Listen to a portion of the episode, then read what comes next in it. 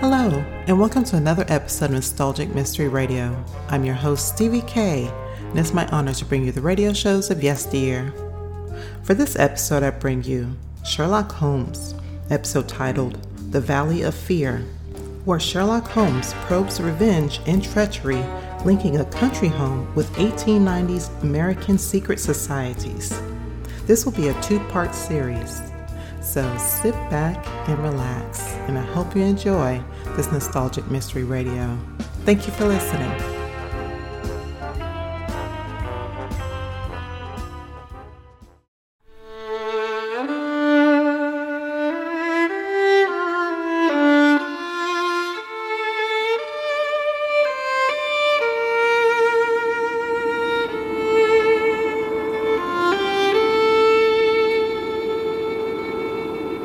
It was the 4th of February in the year 1875, and the snow lay deep in the gorges of the Gilmerton Mountains. The evening train, which connects the long line of coal mining and ironworking settlements, was slowly groaning its way from Stagville on the plain to Vermissa at the head of the Vermissa Valley, Pennsylvania.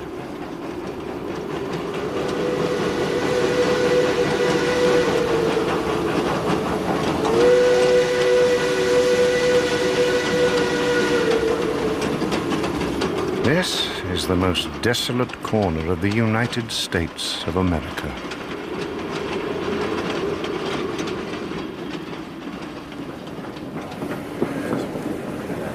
Hobson's Patch, Hobson's Patch, next stop. The oil lamps in the leading passenger car shone down on some 20 or 30 people. At least a dozen, by their grimed faces and safety lanterns, proclaimed themselves as miners. The rest were women of the labouring class, local shopkeepers, two burly individuals in police uniform, and a young man, fresh faced, large eyed, and smiling. A young man clearly of a sociable and possibly a simple disposition. Pardon me, friend. You speaking to me? Did he say it was Vermissa next? No, I haven't missed it, have I? Vermissa. Ah, y- you haven't missed it. Good, good. I thought I might have. It's a dark night. What did you say? It's a dark night. And dark nights are unpleasant. Yes, for strangers to travel.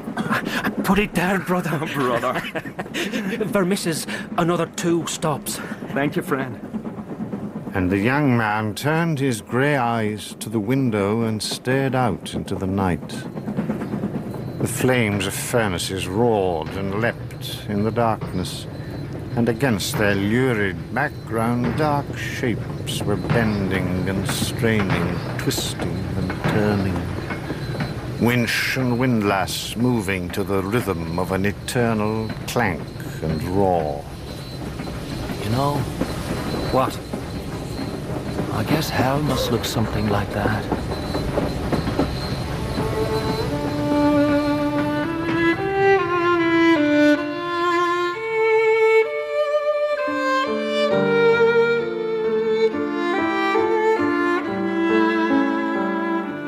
The Valley of Fear by Sir Arthur Conan Doyle. With Clive Medicine as Sherlock Holmes and Michael Williams as Dr. John Watson. Ian Glenn as John McMurdo and Ronald Pickup as the narrator. Episode 1 The Scourers.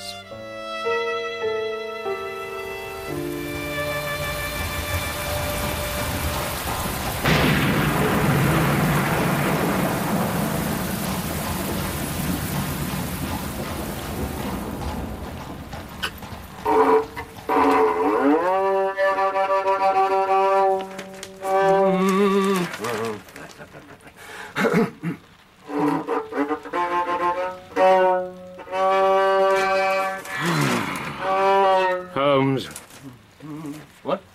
can't you find something else to occupy your mind? I could. You think I'd be doing this? Very probably, yes. Isn't there anything in the post? Haven't looked. Why on earth not?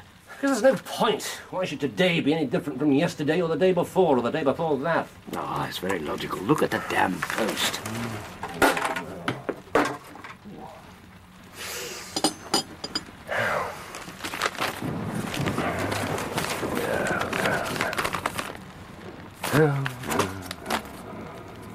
Nothing, nothing, no, no, no. Ah.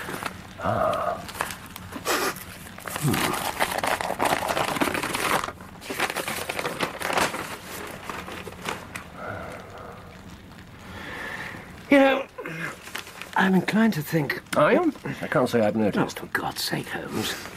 Just because you've had nothing to occupy you for a couple of weeks. Five You weeks. don't have. All right, then, five weeks. You still don't have to take it out on me. Five long, sterile weeks in which the only intellectual problem that's presented itself is what fatuous interruption I can expect from you. Now, you're next. not even making sense. If you've had nothing to think about, how can I have interrupted you? Dear God, I must be the most long suffering individual in London. Coffee? No, thank you. Now, this morning, I do have something to think about. So there was something in the post. Yes. Well, you're welcome. What? Nothing. Is it important? Holmes, the letter. Is it important? Vitally important. It's Porlock's writing. I've only seen it twice before, but it's definitely Porlock's writing. And who's Porlock? Porlock is a nom de plume, an identification mark. But beyond that? I've no idea. You know, I live in hope that one day we might actually have a normal conversation. You don't know who he is, and you've only seen his writing twice before, but you're behaving as if his letter's a matter of life and death. Look, Are you sure I'm trustworthy enough? I'd hate to say something fatuous and. Holmes. interesting, isn't it? 534 C2 13 7 36 31. Holmes, what is this? There's every chance it's exactly what you said it was. A matter of life and death. You didn't tell me this was your stop, too, brother. Wait. Okay, now we can talk. You never know who's listening. No, I guess not. Brother Mike Scanlon, Lodge 341, Vermissa. Brother John McMurdo, Lodge 29, Chicago, Bodymaster J.H. Scott. The clouds are heavy. Yes, a storm is approaching. I'm in luck to meet a brother so early. Eh, There are plenty of us about in the valley. Brings you here. I heard there was work for a willing man. And there's none in Chicago. No, I found plenty. Then why did you leave? Seemed like a good idea. Where are you staying? Here. Someone back home put me onto it. Jacob Shafter, Sheridan Street. You know it. I know it. Ah, You'll find precious few brothers staying there. But I dare say it'll do you for now. I'll walk with you. What's he like? This Jacob Shafter. He's as honest a man as you'll find in this town. Then lead on, brother. This way. They turned their faces into the freezing wind and walked together through the rutted paste of muddy snow that formed the main street of Vermissa. In the long and gloomy valley there had at least been a certain grandeur, but the town showed nothing but a dead level of mean ugliness and squalor. Porlock isn't important in himself. It's it's the man he's in touch with who matters. Yes, yes, imagine the um, the jackal and the lion. Uh, n- no, or rather, yes, the um, the pilot fish and the shark. Hmm, He works for a criminal. Hmm, But in truth, he's rather more on my side of the law than his master's, or on occasion at least. Hmm, An informant. And not purely out of the goodness of his heart, presumably. Watson, you're a cynic. Oh, A realist. Well, the occasional ten-pound note's found its way from me to him, yes. It is, it is money well spent. This is advance warning of some devilry. A string of numbers And one letter. and three words Douglas Burlston Burlston. What do you make of it? 534 C 2 13 7 36 31 17 21 Douglas. Uh, words on the page of a book. You think so? Hmm, No doubt about it. It's Porlock's usual method. Why are some words written out? Eh, ah, because he couldn't find them in print. Exactly. So, which book? I don't know. But without a title, we can't do a thing. Watson, you have an unerring ability to keep us flat footed on the ground. This here's old man Shafter's place. Thanks. Well, I guess I'll be seeing you at the lodge. Count on it. Regular meeting's Friday. There's a hall behind the Union Saloon on Main Street. Nine o'clock. Right. But if you know what's good for you, you report to the bodymaster soon as you can. Boss McGinty's the man. Councillor Jack McGinty. It's him owns the saloon. What's he like? You never heard of Boss McGinty? How could I? I'm a stranger in these parts. I thought his name was known clear across the country. It's been in the papers often enough. In the papers? What for? Good God, man, what's the matter with you? Because of the Scourers. What are the Scourers? Are you joking with me, friend? Why would I be doing such a thing? You really don't know about the Scourers. Never heard the name before. Well, you'll find out soon enough. Now listen, you take my advice. Report in as soon as you can. I guess I'll settle in here first. If you say so. Excuse me. Good night, Brother Scanlon. Good health to you, Brother McMurdo. You forget your key again. Honestly, you lose your head. Oh, um, oh, I'm sorry. Oh, please, miss. Don't be apologising.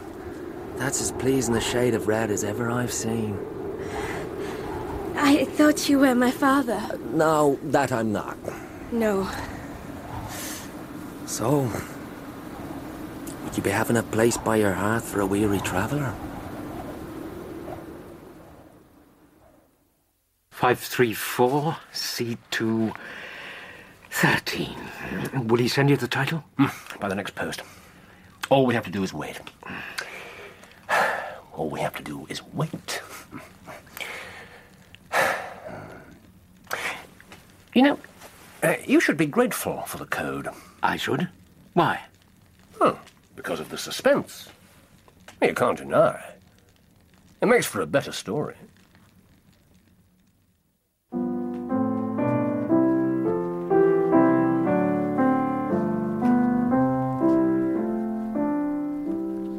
And if you come when all the flowers are dying, and I am dead, as dead I well may be,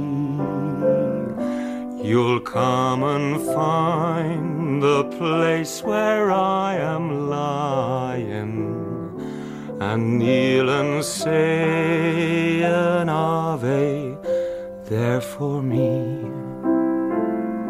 John McMurdo was a man who made his mark quickly.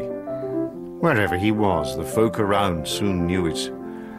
When the honest foremen and commonplace clerks who were Shafter's boarders gathered of an evening, it was McMurdo's jokes which were the readiest, his conversation the brightest, and his song the best. And I shall hear those soft you tread above me, and all my dreams will warmer, sweeter be.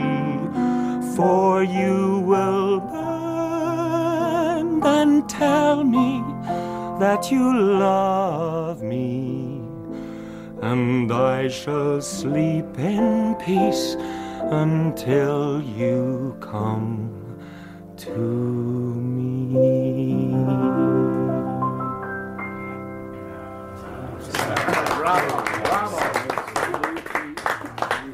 Thank you, Miss Shafter. That was as fine a bit of piano playing as I've heard. Oh, Mr. McMurdo, that was so lovely. Wasn't that lovely, Father? You sing like a bird, my friend. Ah, not like the birds in Ireland, sir. In the old country, the angels themselves fly down when the birds are singing to take lessons. And sure, the hills are so fair and the lakes are so blue that they think they're still in heaven. You make it sound so beautiful. Why did you ever leave to go roving? Ah, now, that's a tale for another day. A story of wonder and wistfulness, so it is.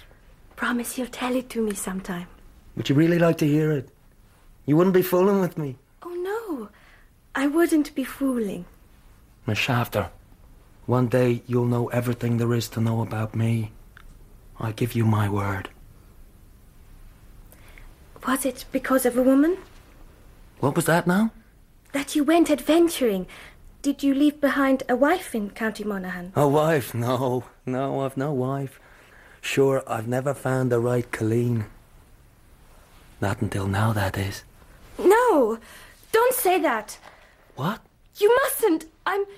There's someone else! What do I care about that? I love you, Etty. But you've not been here a week! You can't be serious! Yes, I can. Oh, God, I don't know. John, I want to believe you, but I can't. I mustn't. Etty, why are you so Well, scared? You mustn't ask me. She's right to be scared. Mr. Shafter? And you should be scared too. Damn! What does he say? It's too dangerous. He suspects me. Burn the code message, Porlock. Damn the man! Oh, how can he be so For careless? God's sake, he might be in terrible danger. Where, where's that first letter? Well, you threw it on the table here. Shall I burn it for you? No! But it's what he wants you to do. I don't care. This is too important to drop. But it's useless. We can't decode it. Can't we? My Etty's already pledged to Ted Baldwin. Who the devil's Ted Baldwin? He's one of the scourers. The scourers again. It seems to me in this town it's scourers here and scourers there, and always in a whisper. Who are these people? They're a murder society. What? And when they don't murder, they maim and destroy. They make good men pay them for protection, and they arrange for for accidents if the man is not there, regular as clockwork. Everyone knows it. Everyone knows it. Then why haven't they been brought to justice? No one dares to speak against them. Well, I've never heard of these scourers. They also call themselves the Ancient Order of Freemen.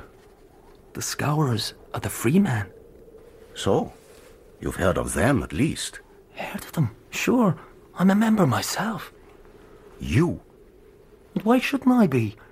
The ancient order stands for charity and good fellowship. In some places, maybe. Not here. Show me your proof. There's no proof. Someone to see you, McMurdo. Who is it? It's me, McMurdo. Mike Scanlon. I'll be right there. Mr. Shafter, it's me brothers you're after insulting. You prove what you're saying, or you apologize. You can find other lodgings in the morning, mister. And keep away from my daughter. Well, go and talk to your scourer friend. Why the devil haven't you reported to the Bodymaster? I've been busy. Had to find a job. Good Lord, man. You should have gone to him the minute you came here. You're a fool. A fool am I? What, what's happened to you? That's my affair. Sh- sure, sure. n- No offence meant. But listen, don't set yourself against Boss McGinty, brother. Don't do it. Will he be at the saloon now? Oh, yes. Right.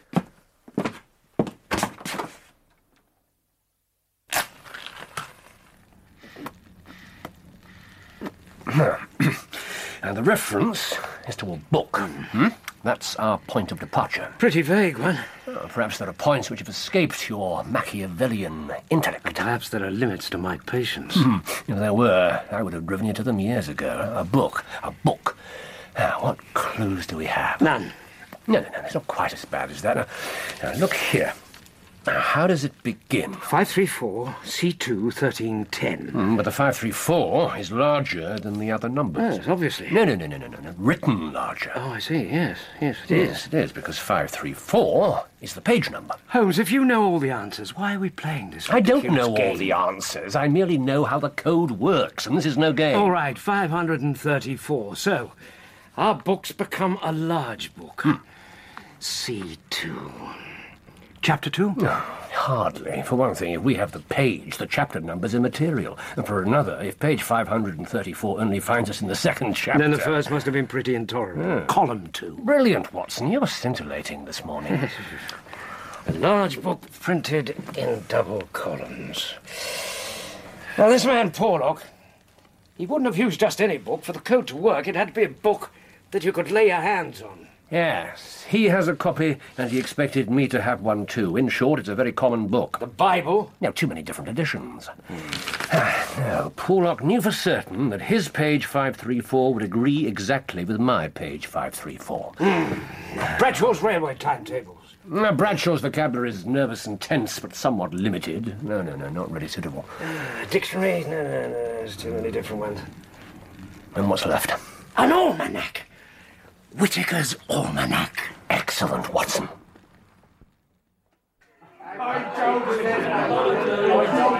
The atmosphere of Councillor McGinty's saloon was blurred with tobacco smoke and heavy with the smell of spirits. The man himself was a black maned giant, swarthy as an Italian, with eyes that were deep, dark, and dead.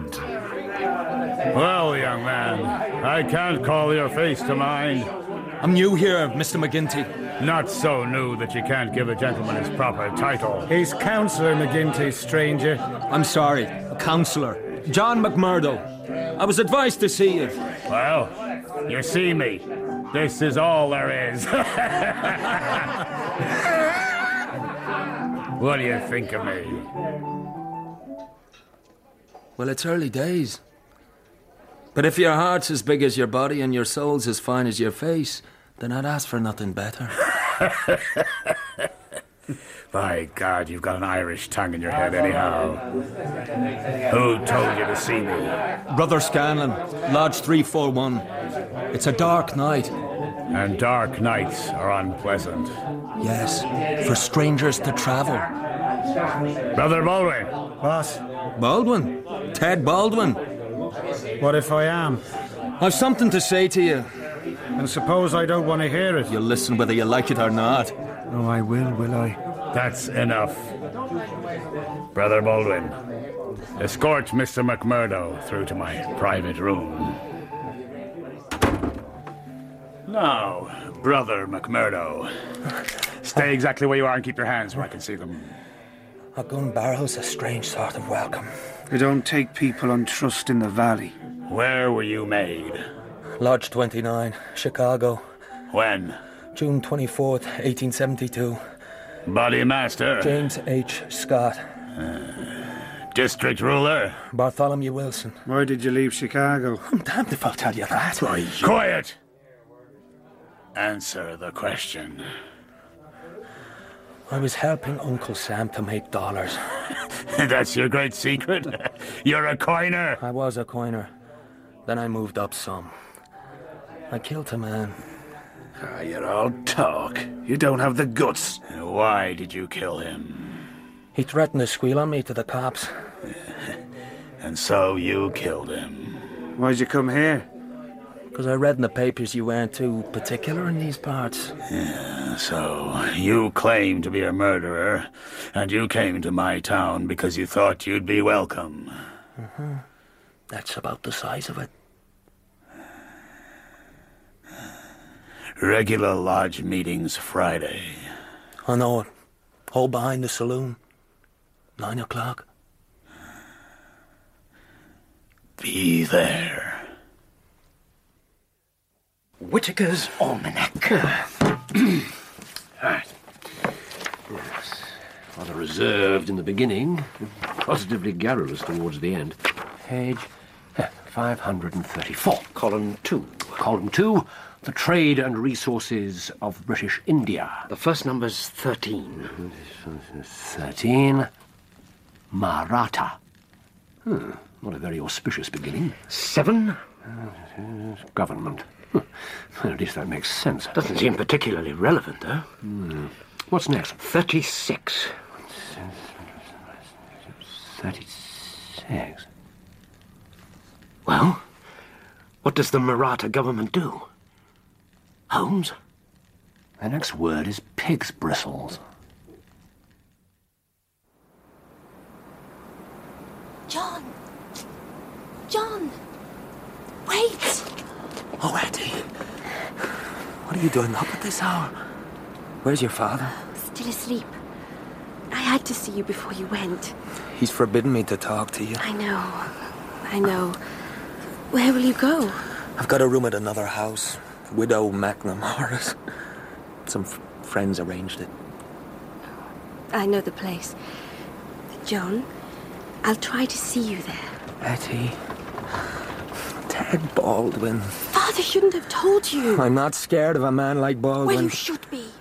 Oh, John, why couldn't you have come here sooner? and if I had, suppose I'd been first. I wish to God you had been, Even though I'm a freeman too. but not like them. You could never be like them. You don't know what they're like. Oh, my love. I know more than you think. Maratha government pig's bristles.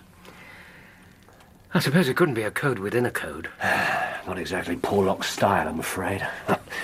Ah, I was Oh, sure we had it. Shall I try Bradshaw? Yes, yes, yes, yes, why not?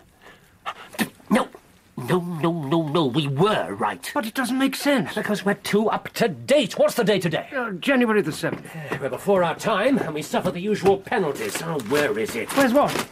It's the 7th of January, and we very properly laid in the new almanac. But Porlock... Probably used the old one. Exactly.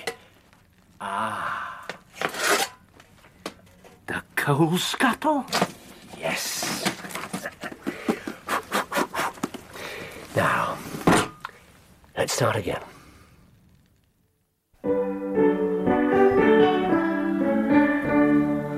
Minstrel fell, but the foreman's chain could not bring that proud soul under. The harp he loved ne'er spoke again, for he tore its chords asunder and said, No chain shall sully thee, thou soul of love and bravery. Thy songs were made for the pure and free, they shall never sound in slavery. Thy songs were made for the pure and free. They shall never sound in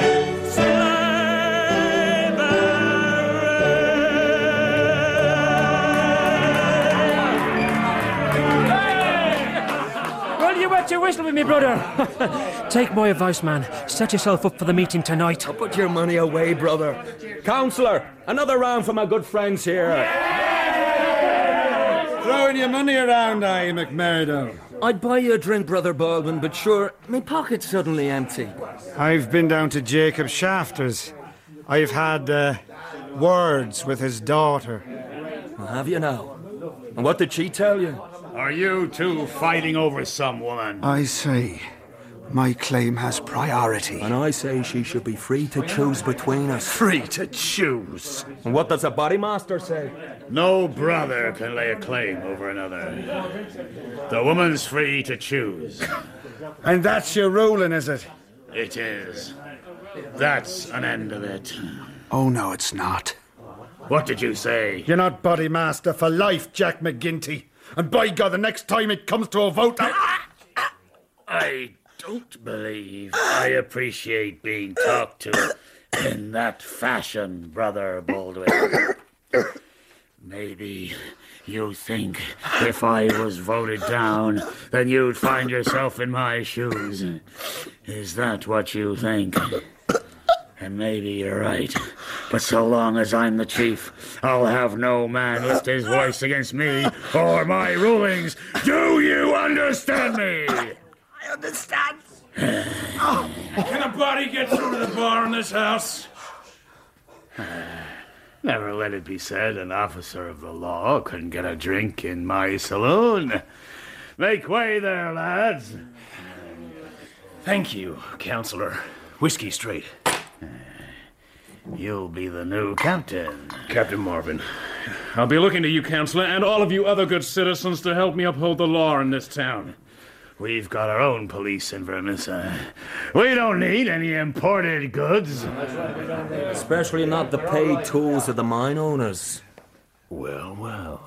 John McMurdo. You know me, copper.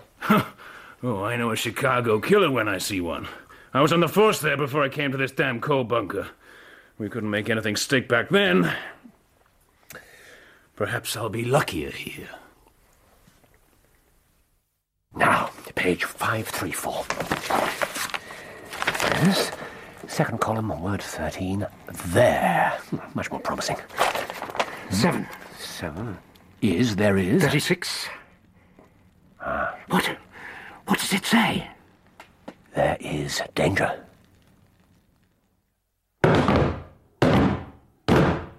Bring in the candidate.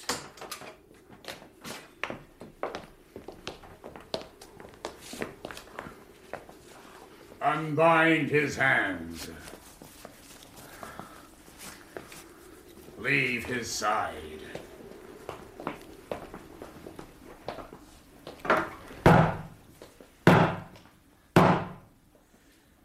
John McMurdo, are you already a member of the Ancient Order of Freemen?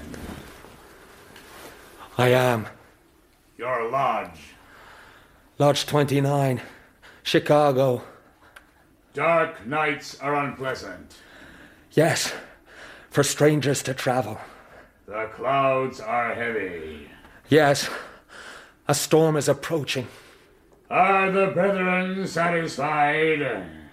Aye. Brother McMurdo, we know by sign and countersign that you're indeed one of us. But in this county, and in other counties of these parts, we have certain rights and duties of our own. Are you ready to be tested? I am. Are you of stout heart? I am of stout heart, Can you bear pain? as well as any man. Test him.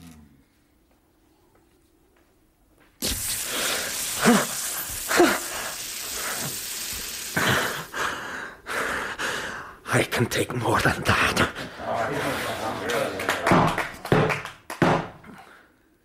Remove the hood. John McMurdo looked down at his right arm. There, on the flesh of the forearm, a wisp of smoke still rising from it, was a clear cut circle with a triangle within it, deep and red, the brand mark of the Scourers. It's done. It's done. Read it back, Doctor. There is danger. Confidence is pressing. Douglas. Rich countryman, Burlston House. Burlston. what do you think of pure reason and its fruits? if the greengrocer had such a thing as a laurel wreath, I'd send Mrs. Hudson round to fetch it. It's a pretty curt sort of message. Oh, he's done remarkably well. When you've only got a single column to choose words from, you're bound to have to leave something to the intelligence of your reader, which fortunately was well up to the task. Some devil is planned against a Mr. Douglas, a rich country gentleman of Burlston House. Burlston. Whatever that is. Confidence is pressing. Really, Watson, you're supposed to have a way with words. Poor Locke's confident that the danger's pressing. Confidence was the best he could do. Ah, can we find this Douglas and save him? Of course we can. Ah, hello, a visitor. A client? Oh, that ring had an unmistakable touch to it. Uh, that's all right, Mrs. Hudson. The gentleman knows the way. Who is it? you're an early bird, Mr. Mack. Ah. I wish you luck with your worm. Come in, come in. Good morning to you, Mr. Holmes. Doctor. Inspector MacDonald. I fear Ah, this means there's some mischief afoot. Oh, now if you'd said hope instead of fear, it'd be nearer the truth, I'm thinking. Cigarette, Inspector? I, no, I won't smoke, thank you. I must be pushing on my way. The early hours of a case are the precious ones, as you both know full well. But. Mr. Mack, what's wrong? This note! Man, this is witchcraft! hardly that. Mr. Holmes, where did you get this? Why, what's amiss with it? Amiss with it? Douglas at Burleston House. You know him? Well, I'd hardly say I know him, Doctor. Jack Douglas. He bought the manor house in Burleston in Sussex some ten years back. An American gentleman. Brother John McMurdo, in the name of Lodge 341, Vermissa Valley, I welcome you to its privileges and debates. Do you stand by your oaths of fidelity and secrecy? I do so stand. Well, we must get a warning to him. He's in danger. I'm sorry, Mr. Holmes, we can't do that. Why not, man? And do you accept the penalty for disloyalty and disobedience? I do. If I should break my vow to my brothers, may I be hunted down across this country or any other and put to a most deserving and inevitable death. Why not? Because he was horribly murdered late last night. That's why not. So it is sworn. I want to know exactly how you came by this note. Well, actually, Watson wrote it. To your dictation, Holmes. Eh, true enough. We decoded it, Mr. Mack. Hmm, Here's the original. Ah, a secret code, is it? Well, it seems to me I can have the case cleared up in no time. All I have to do is lay my hands on the man who sent you this. And how do you propose to do that? I was rather assuming you'd tell me. I have no idea who he is or how to contact him. I thought you sent him money. On occasion. Posted to Camberwell Post Office. And you've never troubled to see who called for the letters? When he first got in touch with me, I gave him my word that I wouldn't try to trace him. You give your word to a criminal? Hmm? It wasn't the first time, and it won't be the last. Oh, Mr. But this is all Holmes. beside the point. It's the man behind Porlock you should be after. The man behind him? The man responsible for your murder. Well, who is he? His name is Moriarty. Ah. I've never heard of him. Maybe not, Doctor, but I have. Ah, so he's known to the police. Oh, aye, he's known right enough. Professor James Moriarty is one of the most respected academics in the country. He has honorary doctorates from Oxford and Cambridge. He writes books that no one else in the world can understand, and he lectures in mathematics. perfect cover. Oh, Mr. Holmes, I really don't want to go through all this again. Moriarty is behind this murder.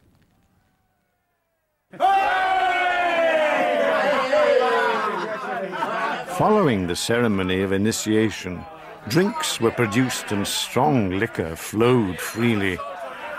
All were anxious to raise a glass to this new brother, who stood firm before policemen and never flinched under the branding iron. They rolled back their sleeves and compared their marks and shared their stories.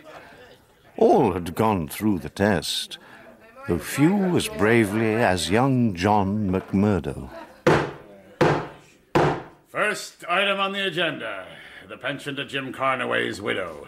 Brother Treasurer? Bodymaster, the comedies have all been uh, generous lately. Any kind of way will be well looked after. Very good. Item two.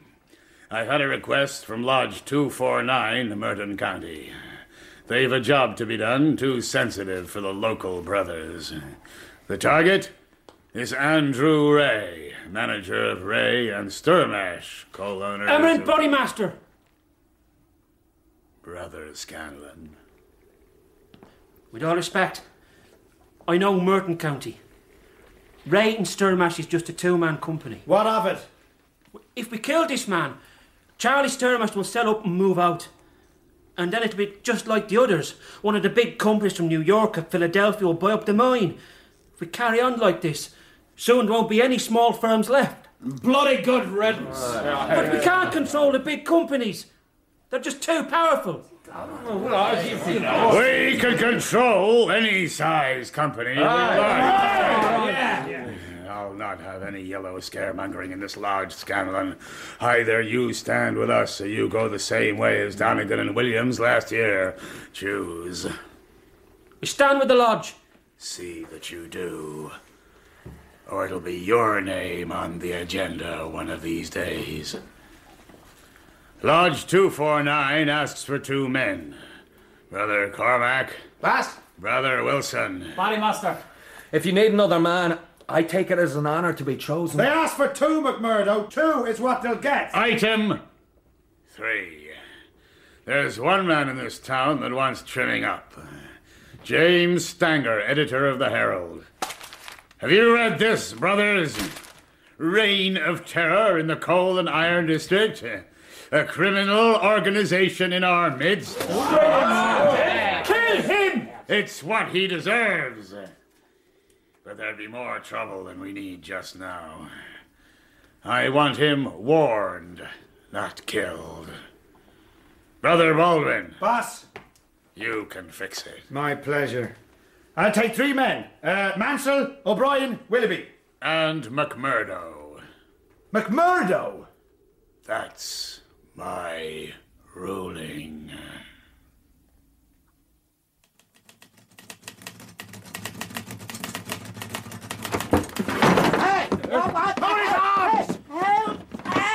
No! Stanger! This'll teach you to print your damn lies, eh? Call me a trimmer, eh? There you go. Easy, man. Hold me for the love of God! Shut him up! That's enough! Keep out of this! That's enough, I said! Get your hands off me, you damn traitor! Stand away from him, Baldwin, or I'll blow your face off. By God. You are a traitor. For God's sakes, hurry yourselves! The street's awake! Go on, lads. Scatter! All right, now, lads. Ted! Come on, man! I'm coming! McMurdo, don't think that this is over.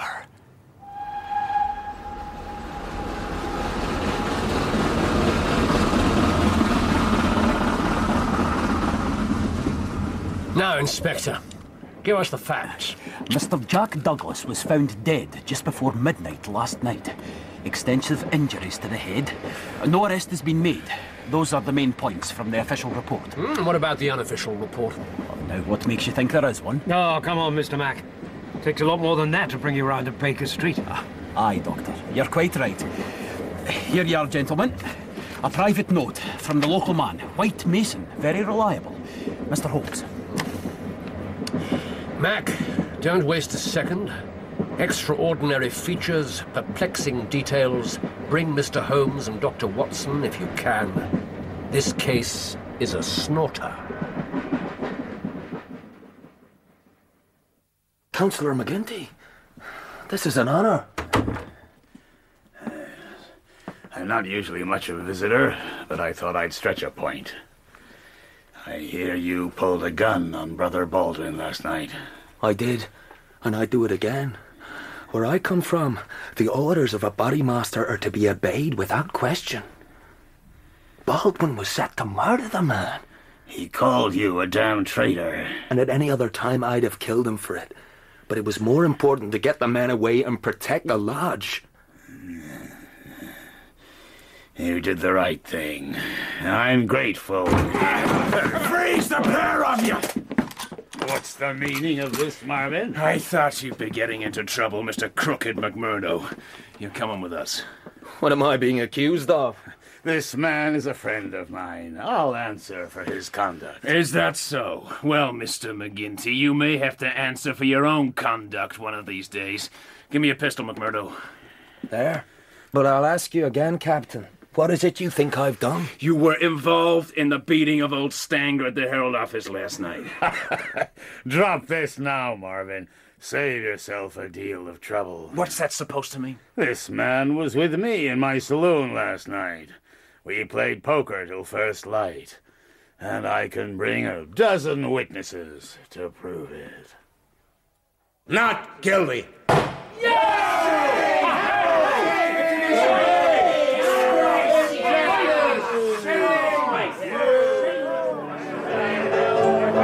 Brother McMurdo, take a drink of that.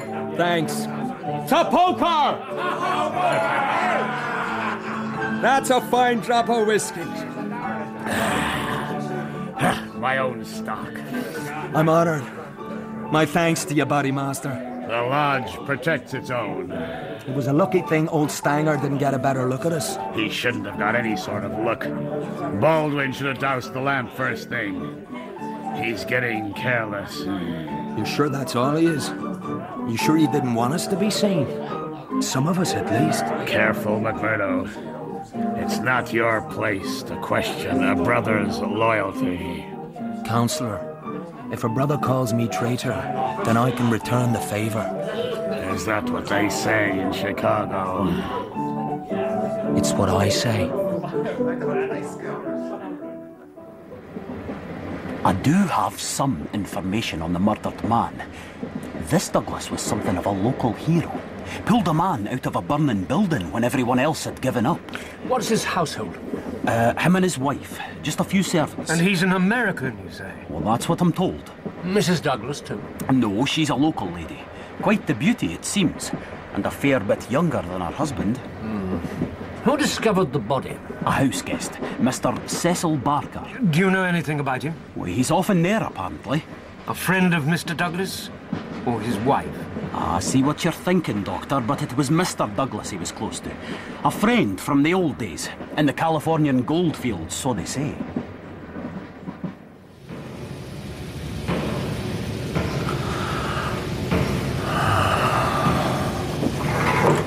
Surprise! What the hell? Etty! My God.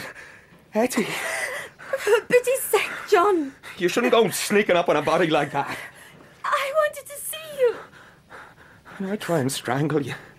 Oh, oh, come here, my darling. Let me make it up to you. Why were you so scared of me? Sure, I, I was thinking of other things. Come on. Come here. John! Now, come on. Make your heart easy.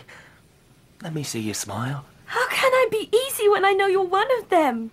A criminal. We're just poor men trying to get our rights. Give it up, John. I beg you. I can't break my oath. I can't desert my comrades. Not even for me. Not even for you.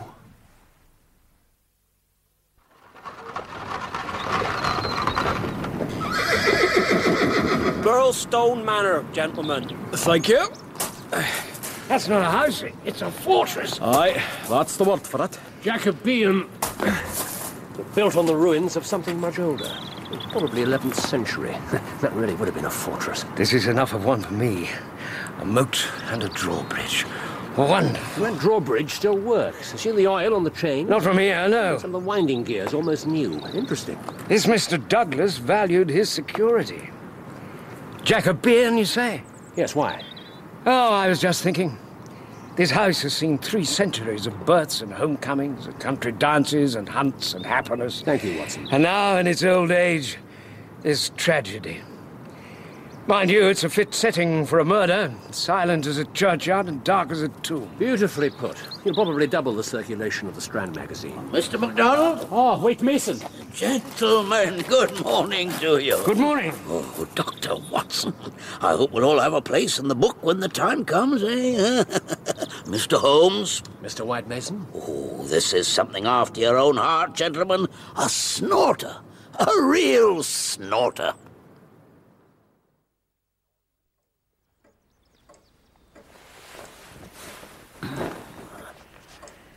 Dear God. He was found in exactly this position. Yes, sir, he was. We moved the gun, but that were all. Where exactly was the gun? Hmm. Across his chest. Excuse me. Yes. Hmm. It was a double barrel shotgun. It was. One barrel wouldn't have been enough to destroy that much of the skull. You agree, Watson? Yes, I'm afraid I do. Two barrels fired at very close range, full in the face. Angle of the shots uh, it's almost vertical. Powder burns on his dressing gown. Are you sure this was murder, Inspector? Details. That's what's important in this life. You get the details right, the rest will take care of itself.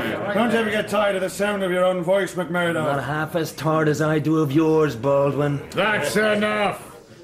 Brother Baldwin, get back to your beer. Brother McMurdo, a word. I'm beginning to have my doubts, Doctor. White Mason, I hope you've not brought us down here for nothing. I don't think so. Though it's true that everyone's first thought was for suicide. Mr. Barker, Ames the butler, the housekeeper. What about Mrs. Douglas? What was her reaction when she saw the body? She didn't. Mr. Barker managed to stop her before she could come in here. Indeed. You're about to tell us the evidence for murder. I want an end to this business between you and Baldwin. Ah, we're all at each other's throats just in the minute. That mess up with the Steve Bird job didn't help. Bird was warned. He must have been warned. Too many jobs have been going wrong lately. We might have a squealer. Not necessarily. That new captain's too sharp for his own good. Uh, Maybe. Uh, You want him taken care of? it's too risky. This is a war. There's always going to be risks. Uh, I didn't bring you in here for a lecture, McMurdo. Then why did you? There's a job for you. And for you alone. I'll not have this one fail. What's the job? Have a look at this. Was the window open like that when the body was found? Nothing's been touched, Mr. Holmes. We may not be Scotland Yard, but we know how to preserve a crime scene. Not being Scotland Yard's a distinct advantage. Mr. Holmes. Is that blood? Yes, a partial footprint, man's boot. It seemed to me that someone stepped on the sill as he climbed out the window. But aren't we directly above the moat? Yes, we are. Uh, what else is there? Well, Mr. Barker is adamant that the gun isn't from this house, the, the butler, too. May I see the weapon? I had to move it so the local doctor could examine the body. The barrels have been sawn off short. Never seen that before. Here.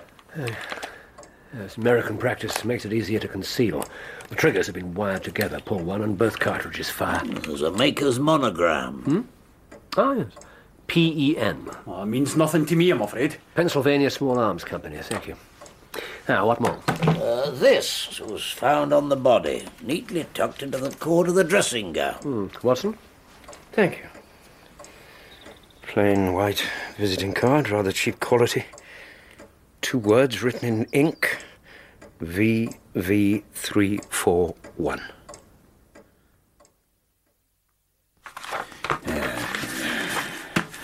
Chester Wilcox, chief foreman of the Iron Dike Company. We've had two tries at him already, but no luck. Now, look here. That's his house. It's well out of earshot of any of the others. Out of earshot? Uh, It could be a noisy business. There's a wife and three kids, as well as the man himself. They're bound to raise a cry. I'll pick him up at work. During the day? No, no, you won't. He's expecting us to do just that. He's always on his guard. Then you're right. At home's best. After dark. How will you get him alone? I won't. Thank you, Doctor. VV. Someone's initials? there's no VV in the village. Now, Mr. Barker says that he. Mr. Barker seems to be saying quite a lot. Well, he very naturally took charge of things. Very naturally. Carry on. What does Mr. Barker say? That he's never seen a card like it in the house before. Hmm. Well, it certainly wasn't written with any of these pens. No. Mr. White Mason, so far you've given us a dead man, a gun, a visiting card, and a boot mark. Are they the sum total of your perplexing features and extraordinary details? they are not, Mr. Holmes. The fatal shot was fired just before midnight. Mr. Barker heard it and rushed to this room. He swears that not 30 seconds had passed, but he saw no one but the dead man. The drawbridge was raised, the house was effectively an island. The window was open, but the moat is 40 feet wide, and there are no signs of anyone having crossed it. Even if the killer did escape that way, there were village people still about. A stranger, especially one with soaking wet clothes, would have been seen at once. Hmm, presumably, you put out a search yourself. Straight away, Doctor. And before you ask me, Mr. Holmes, we searched the house too. Our murderer effectively disappeared into thin air. It's not unique. Huddersfield in 76, the Folkestone slaughter in 69, half a hundred others. I didn't say it was unique, sir. I said it was perplexing. You said it was extraordinary. I think it needs rather more to put it into that category. Oh, you think so, do you, Mr. Holmes? Then look at the dead man's hand. Hmm? You see this ring? Unusual design. Is that gold? It's called a nugget ring, a fragment of pure gold ore in a plain metal band. So that supports the story of his past life in the goldfields. Oh, there's more to it than that, Doctor. Everyone in the house swears that Douglas always wore that ring outside his wedding ring. What wedding ring? The wedding ring from his first marriage. The wedding ring that Barker says meant more to him than anything else in the world. The wedding ring that never, ever left his finger. The wedding ring that isn't there now. Exactly. What we have here is a murderer who kills his victim, removes both his rings, carefully puts one of them back, leaves his calling card, and then vanishes into thin air. And does it all inside the space of 30 seconds. Now, tell me, Mr. Holmes, what manner of man can do that? What manner of man, indeed?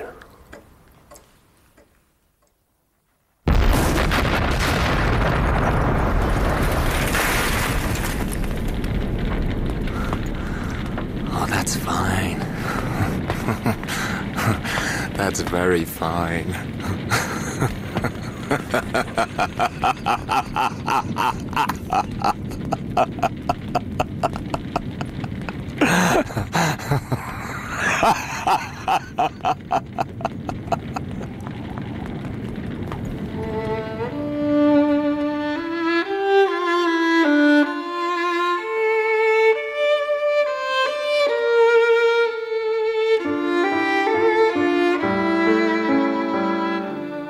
In Episode 1 of The Valley of Fear by Sir Arthur Conan Doyle, Sherlock Holmes was played by Clive Medicine and Dr. Watson by Michael Williams.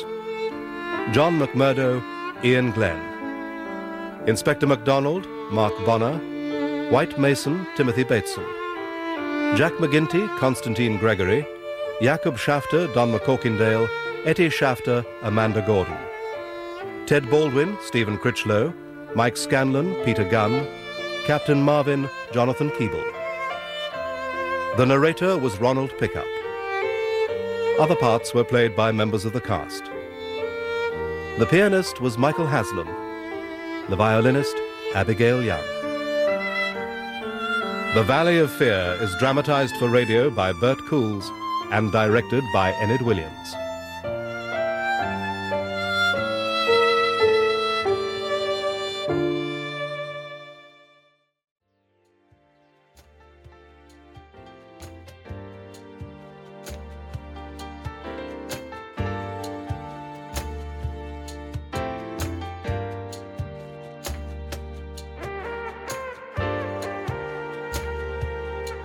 This has been a Nostalgic Mystery Radio presentation.